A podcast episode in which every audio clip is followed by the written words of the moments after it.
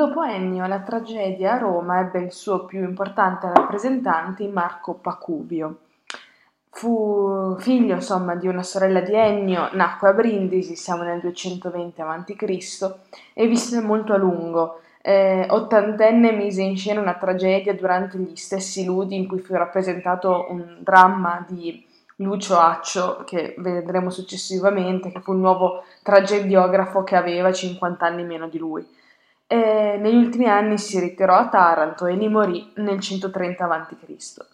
Di Bacuvio eh, sono pervenute 12 titoli di mh, tragedie, di imitazione greca, tratti dai modelli dei grandi tragici ateniesi del V secolo a.C., quindi mh, da Euripide, Sofrocle, Eschilo. E i nomi sono l'Antiope, il giudizio sulle armi, cioè la contesa che narrava lo scontro tra Iace e Ulisse per le armi che erano state di Achille, ehm, il Niptra, che è il bagno che permetteva alla nutrice di riconoscere Ulisse tornato eh, in incognito a Itaca, oppure Teucro, la storia di Teucro, fratello di Aiace. Conosciamo inoltre il titolo di una pretexta, Paulus, relativa probabilmente a un avvenimento di storia contemporanea, ovvero la grande vittoria di Lucio Emilio Paolo sul re Macedone Persio nel 180 a.C. In totale però, a parte i titoli, abbiamo un, sui 400 versi, che sono i frammenti rimasti delle sue opere, e da essi risultano caratteristiche simili a quelle del teatro tragico di Ennio, che si possono considerare proprie di tutta la tragedia romana, dai poeti arcaici fino a Seneca. E nell'adattamento dai modelli greci si tende ad accrescere, a caricare ancora di più il pathos, l'elemento sublime, eh, in una direzione che può essere quasi espressionistica perché privilegia sia dal punto di vista del contenuto sia eh, dal punto di vista della forma gli elementi eccezionali, l'abnorme, lo straordinario, esaspera i sentimenti e le emozioni fino ad arrivare alla propria deformazione. Sappiamo che Pacuvio eccelleva soprattutto nelle scene a effetto, quelle dotate di una forte carica drammatica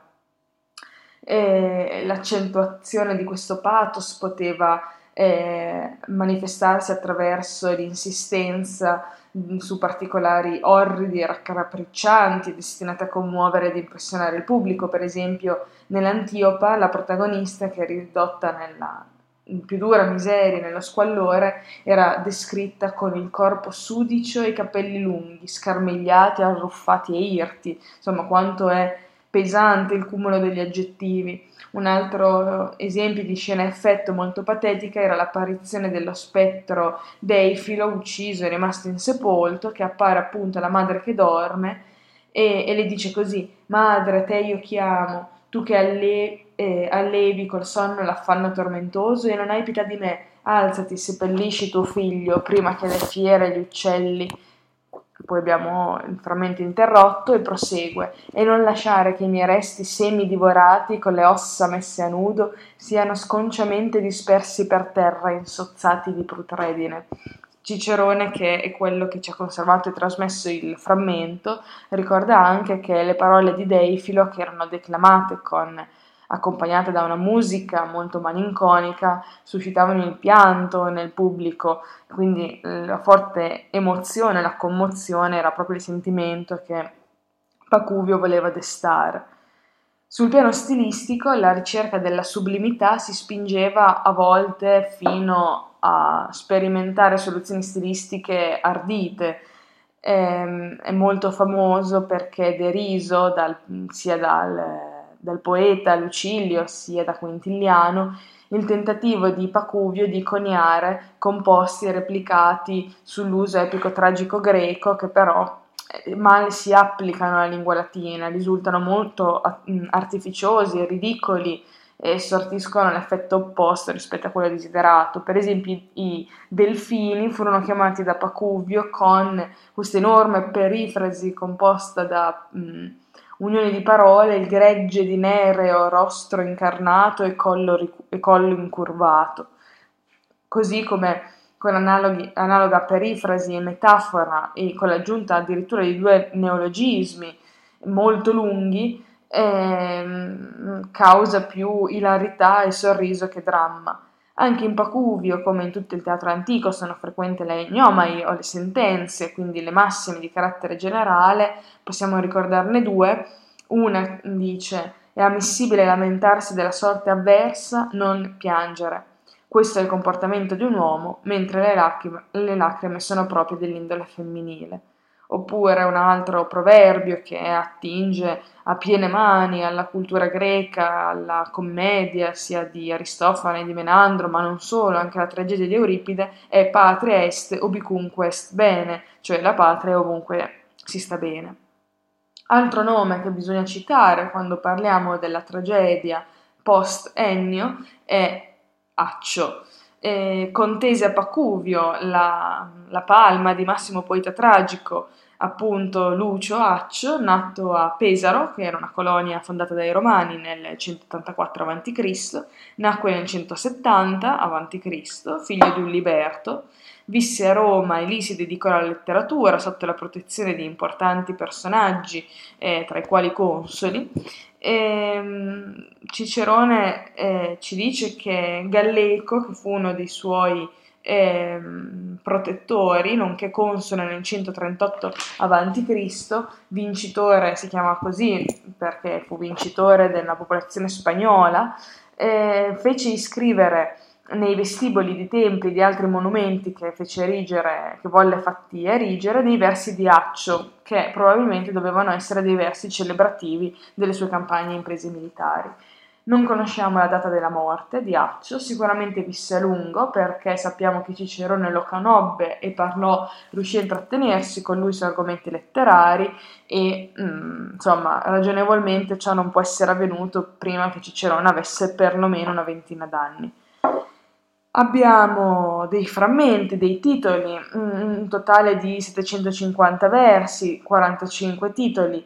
e ritroviamo nei frammenti di Accio le caratteristiche già elencate della tragedia romana, la ricerca esasperata del sublime, la, la, la magniloquenza, l'enfasi, il patetismo, la, il gusto per le sentenze, il gusto dell'orrido, del truculento, soprattutto nelle tragedie come la Treus e il Tereus che mettevano in scena queste, questa vicenda di cannibalismo, seppur involontario, perché eh, Atreo, per odio verso il fratello Tieste, gli avrebbe imbandito in un banchetto le carni dei figli, quindi Tereo si cibava ignaro delle carni del figlio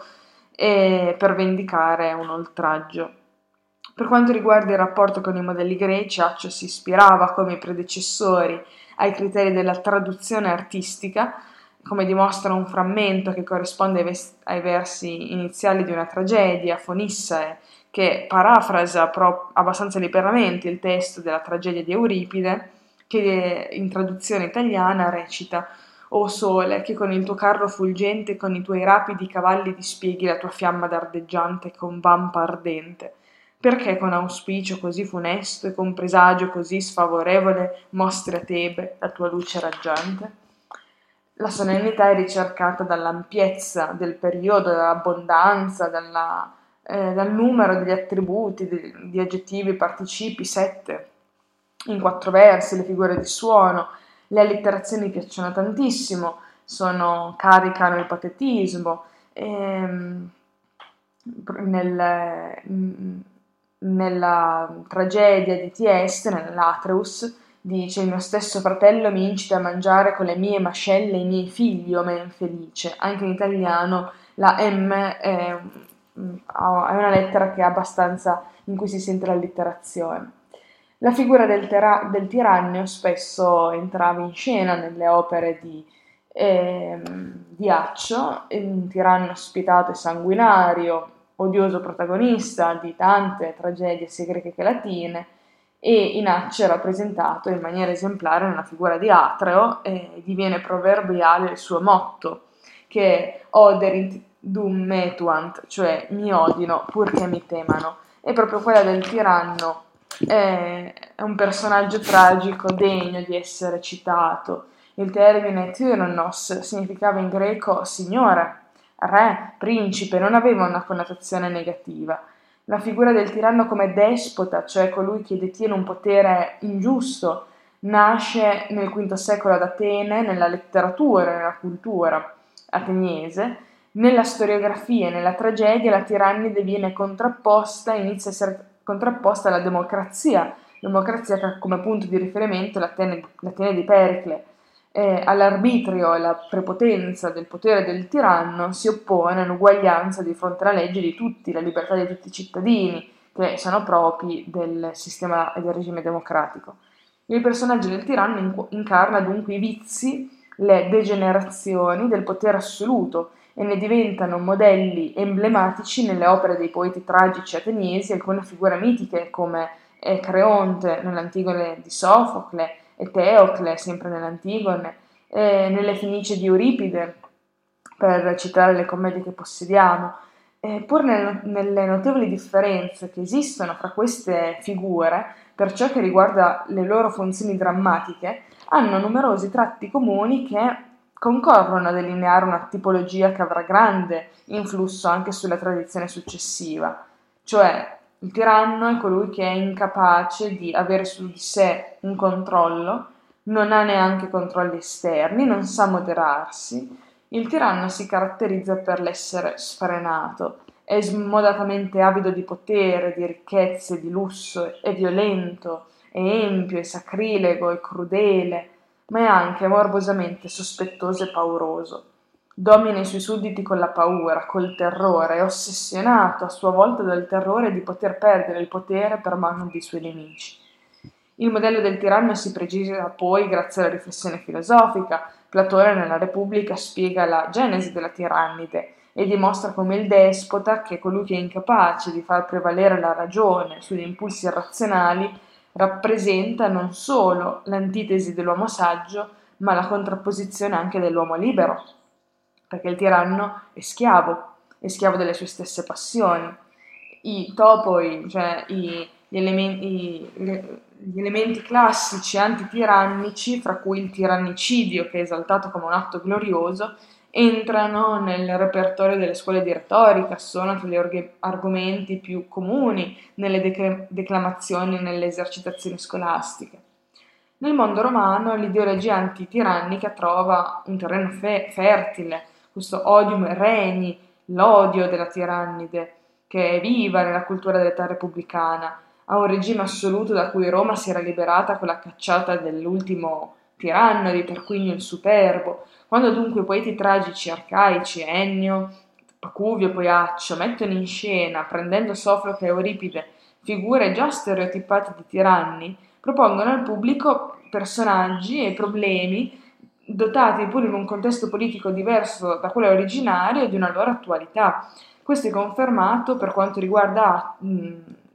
Accio dal fatto che egli sviluppò i temi antitirannici non solo in alcune tragedie mitologiche che erano ispirate ai modelli greci, ma anche nella pretexta, cioè Brutus, intitolata a colui che dopo aver spodestato Tarquinio il Superbe era stato anche il primo console della eh, Roma repubblicana.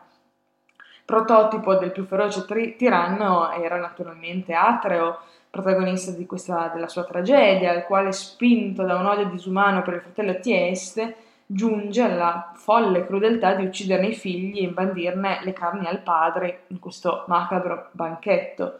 Lo stesso mito era già stato svolto da Sofocle, da Euripide, anche Ennio aveva scritto un Tiestes di cui restano però scarse tracce. Numerose altre tragedie con questo titolo sono attestate successivamente, eh, fra le quali una di eh, Lucio Vario Rufo, siamo nel 29 a.C., durante i festeggiamenti per la vittoria di Ottaviano ad Azio. I frammenti conservati dell'Atreus non ci permettono di stabilire eh, in quale misura Accio facesse riferimenti o allusioni alla realtà politica contemporanea. La, la minaccia della tirannide era diventata dall'età dei Gracchi l'arma di cui si serviva la nobilitas per stroncare i tentativi dei popolari di intaccare il suo predominio. Si sa che l'accusa di aspirare al regnum mossa ai gracchi dai loro avversari sarà poi usata contro Silla, contro Catilina, contro Giulio Cesare, contro Antonio, contro tanti.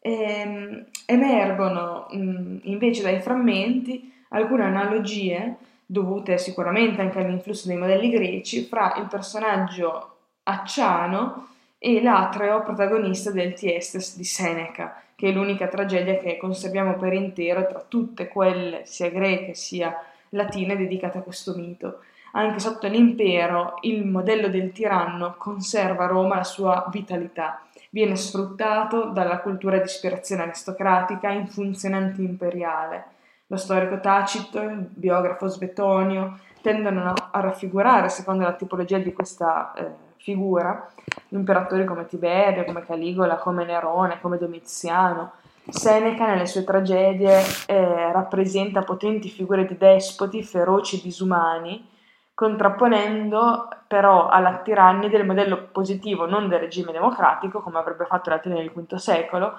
ma il dominio del sovrano saggio, moderato, clemente,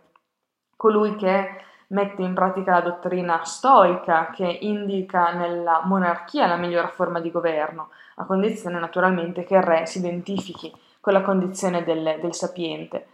Eh, la flessibilità con cui il personaggio del tiranno può adattarsi e sopravvivere a diversi contesti storico-culturali, prendendo anche funzioni ideologiche diverse, assicura grande e, e lunga vita a questo personaggio tragico. La sua figura domina anche in età rinascimentale, in età moderna, eh, dopo le fondamentali esperienze del teatro elisabettiano con Shakespeare e la tragedia francese del Seicento, l'autore più importante della nostra letteratura, quella italiana, è Alfieri, che incentrerà alcuni dei suoi capolavori proprio sul dramma della tirannide e del suo conflitto con un eroe che è destinato ad affermare eh, il proprio ideale di libertà solo eh, nella morte.